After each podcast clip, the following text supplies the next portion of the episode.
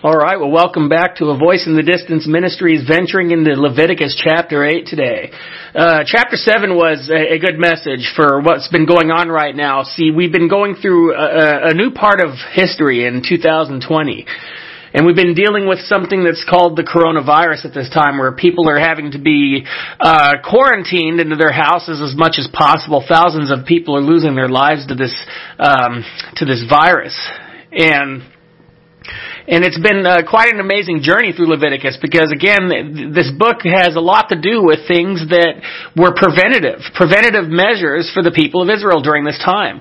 God was giving preventative measures to them to, uh, to keep themselves from sin, to keep themselves from viruses and dangers and many other things that we have really forgotten about as of today. And, and so we, we just kind of want to take this time again to reflect that uh, this this very avoided book that we're in, which is Leviticus, as I say, it's avoided because. Again, a lot of things here were kind of like, oh, this doesn't interest me much. I don't have to do these things anymore, and and uh, so we we kind of avoid the book in a in a whole. And but again, when God's when God's word is being said on something, uh, we don't want to ignore anything because there was something involved, and there's something that was chain linking into our day and age today. So we are venturing into chapter 8, which is a good chapter because now it's, now it is kind of venturing into the consecration of the priesthood, if you will. Now, granted, different from how we do it today, but similar to an aspect, similar into the form of holiness, similar into the aspect of how things are done in, in the forms of ser- our service to God. You know, the meaning is still the same and and things are still the same in, in, the quality of our leadership and the quality of our relationship and the and the quality of how we walk. And so we want to go ahead and we're going to take a look at this interesting chapter and and see what we could find out about what God was saying here. And, and though there were some differences, we're going to see the things of today too that kind of pertain to us as well because again, it's about sacrifice maybe not in a literal sense of the animal, but the sacrifice of things in our lives that we have to sacrifice. And, and then we have to also have consecration. And, and we are we consecrated to, to uh, certain things of the Lord. So let's go ahead and take a look here at chapter eight as we are going to be venturing into this. And uh, let's see, we're going to start off in verses one through nine. And the Lord spoke to Moses, saying, Take Aaron and his sons with him, and the garments of the anointing oil, a bull as a sin offering, two rams, and a basket of unleavened bread and gather all the congregation together at the door of the tabernacle of meeting. So Moses did as, as the Lord commanded him, and the congregation was gathered together at the door of the tabernacle of meeting. And Moses said to the congregation, This is what the Lord commanded to be done. And then Moses brought Aaron and his sons and washed them with water. And he put the tunic on him, girded him with the sash, clothed him with the robe, and put the ephod on him. And he girded him with the intricity woven band of the ephod, and with it tied the ephod on him. And then he put up on the breastplate on him, and he put the Urim on, and, and the Thummim on the breastplate. And he put the turban on his head, also the turban on his front. He put the golden plate, the holy crown, as the Lord had commanded Moses. A lot of this stuff was mentioned in um, in the end of uh, the end of Exodus. God was uh, commanding Moses on the, the development of the priesthood. So why the priesthood, right, is the question. Well, the priesthood was developed to, to help maintain, right? Be, Aaron and his sons were to be cleansed and they were to be set apart first. And, and so all the men who were from the tribe of Levi, they were dedicated to this service. And it just so happened that's what the uh, what Aaron and and Moses and Aaron's sons were a part of. And they they alone they had the honor, they had the responsibility to perform the sacrifices. But the priests themselves had to dedicate themselves. They had to be cleansed as well because just because they were priests didn't mean they were perfect. You know, we don't think of priest as perfection. But uh, think of priest as, as consecration or separation, if you will. And that's what holiness is about. And so that, that's what it came down to. I think it was in Exodus 29 is where a lot of this was uh, records the, um, the the ceremonial things that were to be done in the priesthood. So you know, God gives the specific uh, list, if you will, in the needs for the consecration, and, and there was to be witnesses for the ceremony. And so this was all of God's plan. This was his plan because there were priests that were needed in Israel. Somebody had to be set aside. Because the, the, the Israelites were instructed to be a kingdom of priests. And ideally they would be a holy and related na- nation to God.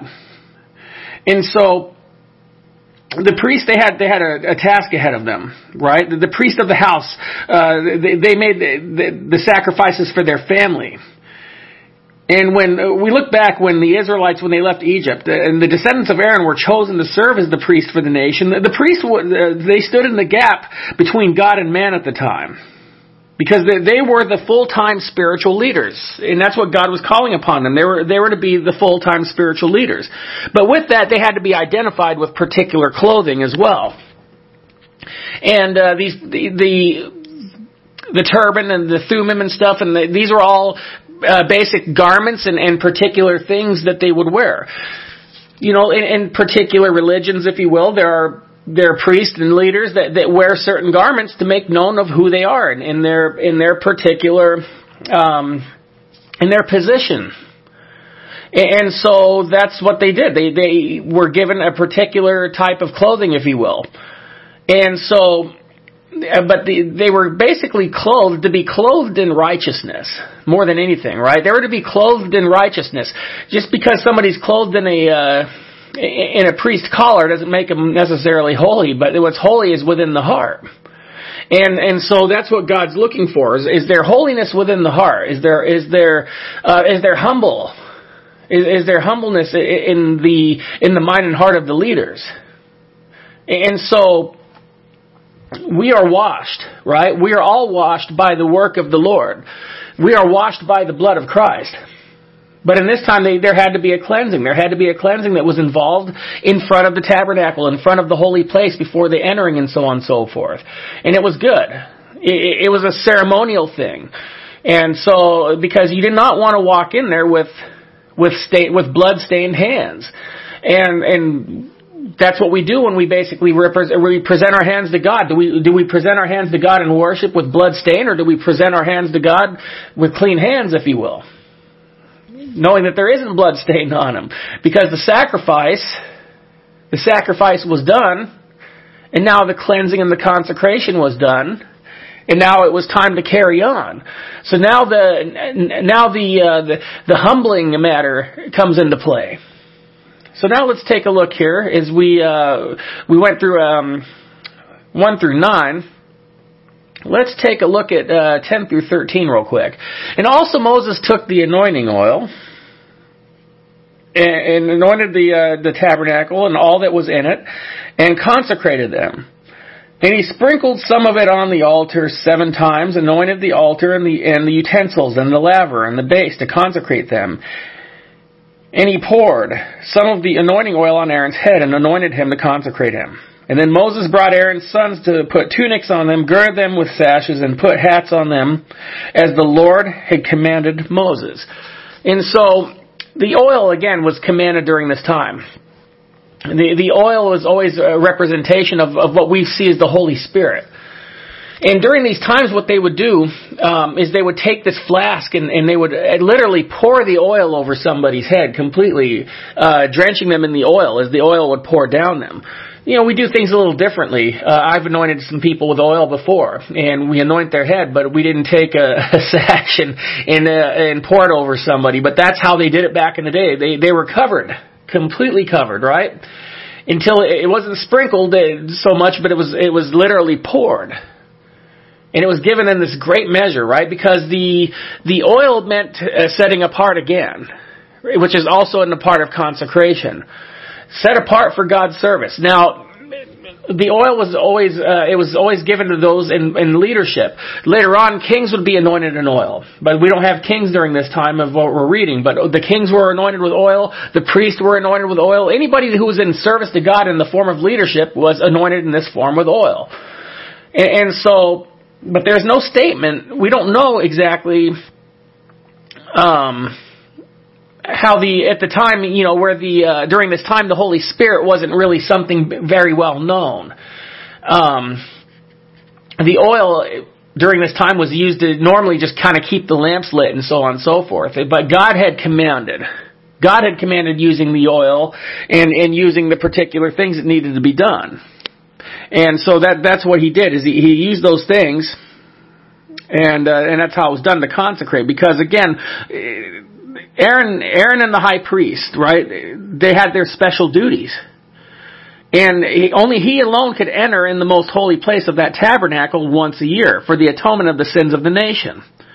And so, therefore, he was the one in charge of all the other priests. He had one high priest, if you will, and and he was the one who was basically uh, set aside to go in there and to make the atonement. But he himself had to make provisions before going into the holy of holies. The holy of holies was the in the very back of the tabernacle. There was a, a large curtain that was separating. Okay, where where nobody could go in there. Only the high priest once a year could go in there, but before he even did that, he had to make sure that he was cleansed of all things before doing so. If not, he'd be putting himself in danger going in there with blood on his hands, if you will, but, but except it would be on more in the form of his heart. And so, we need to uh, remember that, that the fact that the Holy of Holies was there, and that's what this was re- regarding. There, there had to be a cleansing uh, ceremony for the priest as well, because again, the priests were not perfect. Now, 14 to 17 it says, Now, and he brought the bull for the sin offering, and then Aaron and his sons laid their hands on the head of the bull for the sin offering. And Moses killed it. And then he took the blood and put some of the, on the horns of the altar, all around his finger, and, and uh, purified the altar, and he poured the blood at the base of the altar. And he consecrated it to make atonement for it. Then he took all the fat that was on the entrails, the fatty lobe, and, and uh, attached to the liver, and the two kidneys with their fat, and Moses burned them on the altar. But the bull, its hide, its flesh, and its offal, he burned with fire outside of the camp, as the Lord had commanded Moses. So again, as I mentioned before, uh, during previous chapters, any time they would lay their hands on the head of the bull, they would um, they were doing that as a, a, symbolic cleansing of transferring the sin, if you will, into the bull as, an, as a form of a ritual or in the form of a ceremony. And I mentioned also in the past that just by, not just by placing their hands on it, they, they literally pressing their hands on it because the, the Hebrew word means to press, you know, and the word that they were, um, the word that was being used here was literally to press their hands upon the head of the bull. And so that was the way of consecration for them. Right? And then he took the blood and he, and he put it on the horns, it said. And because the, the altar, that was the, um, the altar was the important object that was used, where the sacrifices were done. And, and, and what it is is the, the word for altar is technically like that of a, um, a killing place. Okay, we look at the we look at the cross. Right? When we look at the cross, and I think I mentioned this before, the cross is a, uh, in Latin means a torture device. And that's what it was. So when Jesus died on the cross, that was like the altar that was used as the perfect sacrifice. But in this case, we had the sacrifice being done in that of an altar. And, and so that's what we had over here was the, the, the altar was the place of death. It was the place of consecration. It, it was the place where covenants were made. It, it was a special place between someone and, and, and God, where, where things, you know, where worship was also pertained. And and so I think if I remember correctly, even Abraham during the time uh, of Abraham, he even uh, built some as a sign that God and I were here. When he built an off uh, an altar, he, he was making it known that that myself and God were here together, because that's where even Abraham had done his thing in in order to um, to present his worship to God. So everyone, right? Everyone could be consecrated, but it, there had to be a sacrifice. And what do we sacrifice, right? In, in, in our lives, do we do we sacrifice things that we don't uh, that, that don't please God? You know, we we basically we don't want to sacrifice too many things because we want to hold on to things we like the things that we do. and, and we don't like to change, right? Well, I, have said before, and, and many have as well, that God does love us the way we are, but He loves us too much to leave us that way. And, and so we fail at times. We fail to give our best to God. And, and now that we don't have to use an animal for a sacrifice, God has always said, I prefer obedience over sacrifice because again, sacrifice was due to the fall of, of what we did. We had to sacrifice something because of what we, what we did. But when we're obedient, there is no need for a sacrifice. There is no need for that. And so, if anything, if we could sacrifice more things about ourselves and our lives now, and I'm speaking in today's terms, if we could sacrifice more things that are not pleasing to God, by sacrificing those things, by just not doing them anymore, by, by repenting, by asking for forgiveness, now we're pleasing to God. Now that right now is like the aroma. It's like a new aroma without having to kill a bull, without having to kill a ram. And, and throwing it on the fire as an aroma. God still looks at that as the aroma from the heart. No longer do you have to throw that bull on a, on a live fire. Because he knows the aroma of your heart and your soul and your mind, because that is what's pleasing to him, and the fact that your obedience is also pleasing to him, there is no need for a sacrifice. We only sacrifice because we fall. So, and I think that's a good message. Sacrifice, you know, a good title to something. We sacrifice because we fall. And Christ was sacrificed because we fell. And so, when we look at that, when, when we look at his sacrifice, you know, are we thankful for that? Are we willing to sacrifice certain things because of what he did? So God help us to do so, right? That we would that we would be more uh, more reverent to him, um, more concerned to what he wants and what he th- what he likes versus what we like and what we think. Because he's only wanting the best. See, this right here, again, even though it was very messy and it was very tedious, God gave this to the, to the people of Israel because he wanted the best for them, and the best for them was, was atonement. Was a way to come back to God. So this was a very heavy way of doing it, but it was his way of saying, I want the best for you and I'm giving you an option. Let's continue. And, uh, let's see here. Let's do 18 to 21 real quick. And it says, and, and then he brought the ram as the burnt offering, and Aaron and his sons laid their hands on the head of the ram. And Moses killed it, and then he sprinkled the blood all around the altar. And he cut the ram into pieces, and Moses burned the head of the pieces of the fat. And then he washed the entrails and the legs in water, and Moses burned the whole ram on the altar. It was a burnt sacrifice for a sweet aroma, an offering made by fire to the Lord, as the Lord had commanded Moses. This was particularly, and just real quick, was a, a an offering and a sacrifice that was relating strictly to the priest, if you will. The priest had to do their own thing as well. And the ram or the bull, whatever the case may be, was a big item. And uh, because of the big position, there was a large sacrifice. Well, what is that old saying? Uh, to much responsibility, uh, you know, to much is given, or something like that. If I, I might have uh, butchered that a little bit, but they, the same goes in the spiritual sense too much responsibility that's given, you know, and, and, and that's what it was. Because the priest had to, had to do it as well. They were not exempt from having to sacrifice. But they had to do their thing on something larger because there was a commitment to the Lord. You know, that you had, you had the cleansing part. There was the anointing part. There was the atonement part. And, and so the, those are the things that he was looking for before we can really present ourselves to God in, in the form of the leadership. And so that's what he was looking for in those particular um, aspects.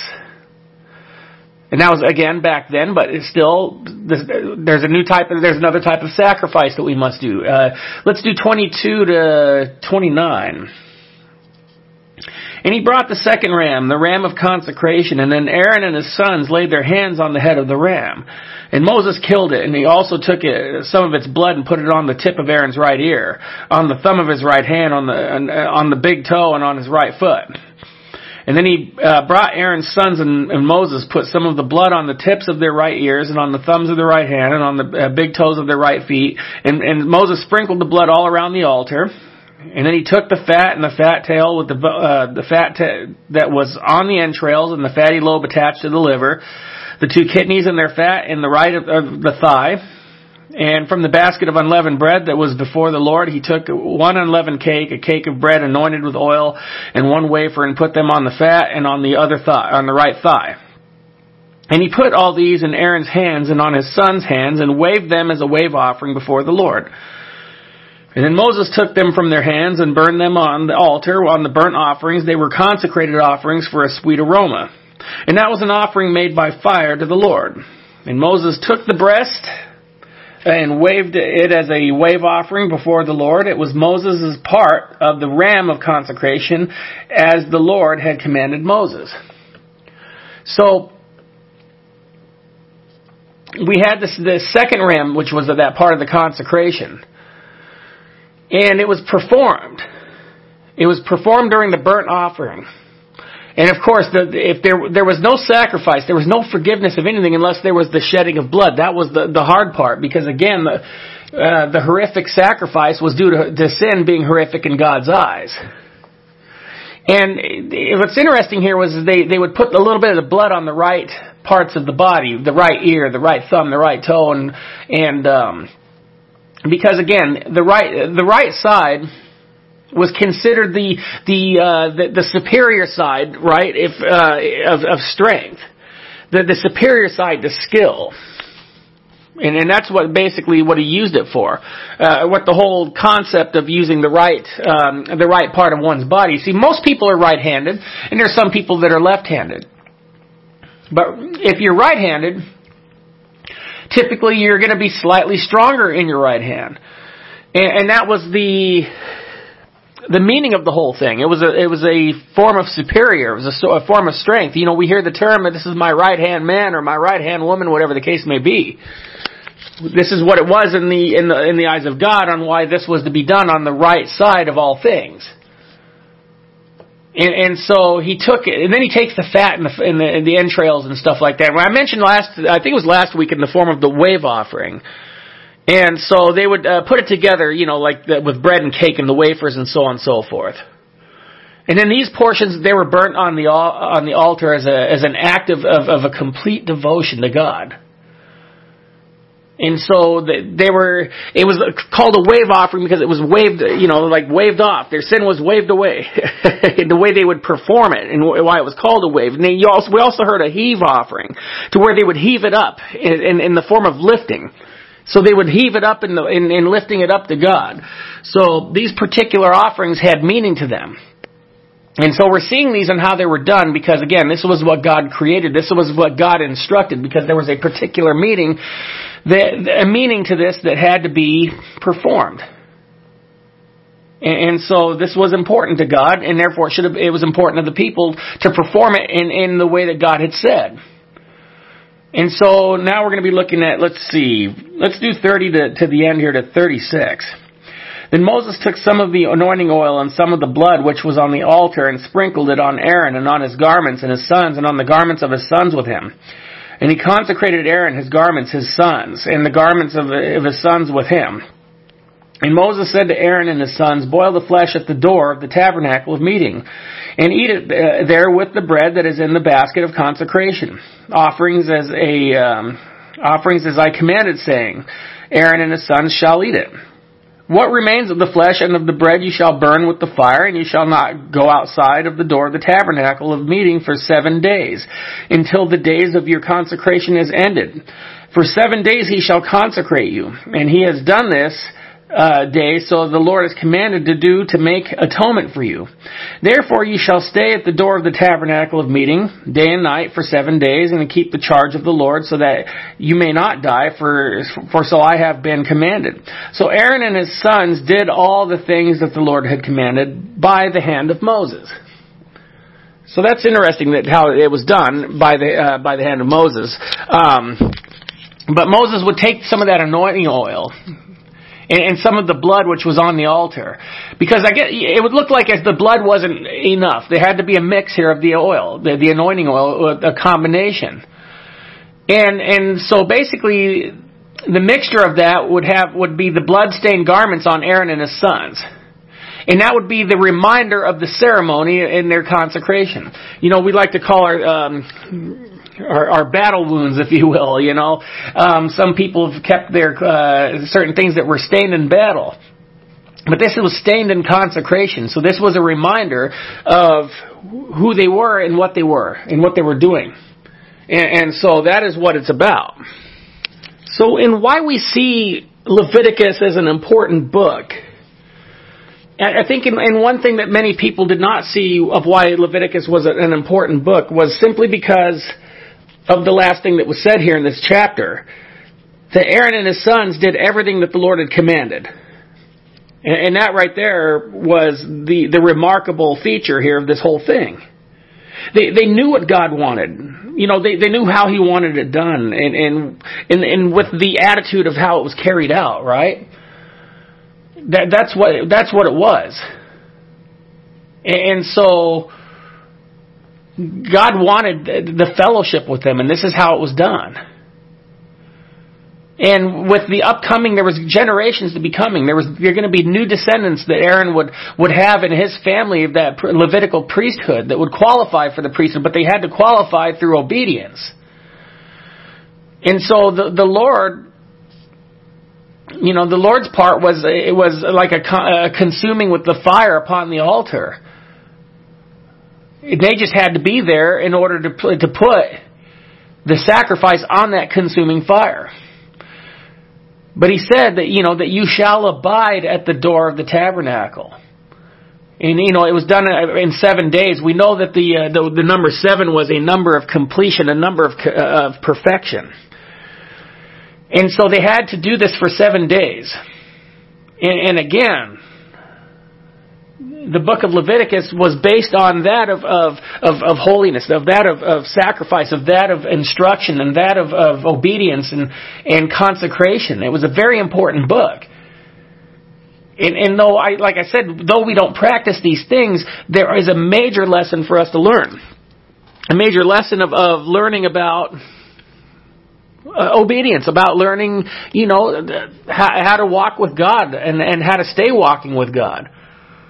That's what it's about.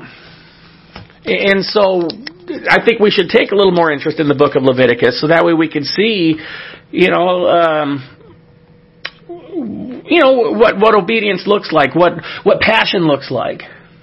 And and and take it into our lives as well because we could learn a lot from this.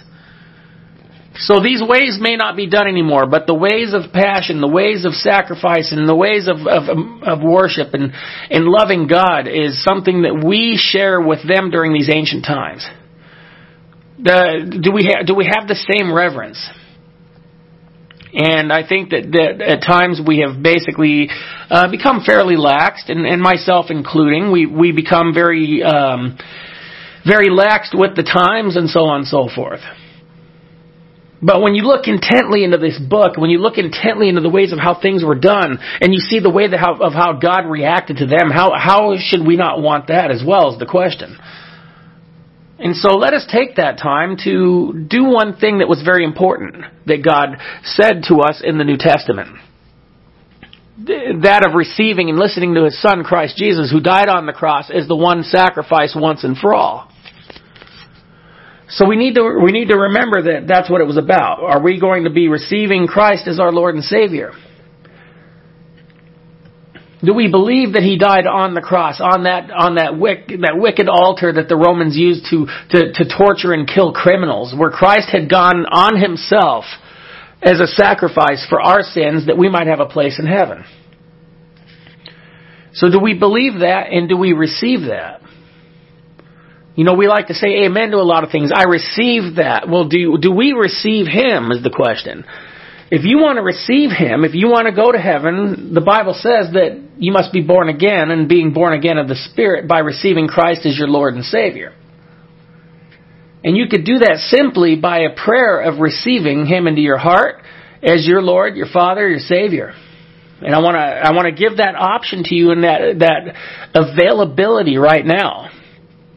It's never about one's ability, it's about one's availability. Are you available for the Lord? Because He's always available for you. Well, now you can be available right now by saying, Yes, I want to receive the Lord, Christ Jesus, as my Lord and Savior, and I want, I want Him to live in my heart, and I want to be with Him. So if you're ready for that, let's go ahead and take this time and say this prayer together. If you want to repeat after me, Dear God, please forgive me Forgive me of all of my sins, Lord. as I confess to you that I am a sinner. I ask of you, Lord, to cleanse me of all of my sins. And Lord, that you would receive me, Lord, and as I receive you into my heart, that you would receive me when my time comes. For Lord, I, I worship you and I love you and I thank you for dying on the cross. I receive you now as my Lord, my Savior, and my Father. And I thank you, Father, and I praise you and I love you. And again, I am yours now. In Jesus' name I pray. Amen. Well, that's always the best, right? We always say to leave the best for last. And receiving the Lord is, is the icing on the cake and then some, because that is your ticket into eternity. What we're reading here is, is basically the, were the stepping stones to that. The stepping stones to atonement, the stepping stones to getting back into that relationship with God. Well, He created that new way of, of having that place with Him by receiving Christ as Lord and Savior the one and only sacrifice, the once and for all that He put on the cross for our behalf. So remember that. And continue to learn the Word of God. Continue to walk with God. And, and may we continue to be growing together as you seek Him. So again, it's my honor and my privilege to be a part of that with you. And may you continue to pray for me in the continual work and what God has called. So I'm praying for all of you. Much love to you and your families. God bless you.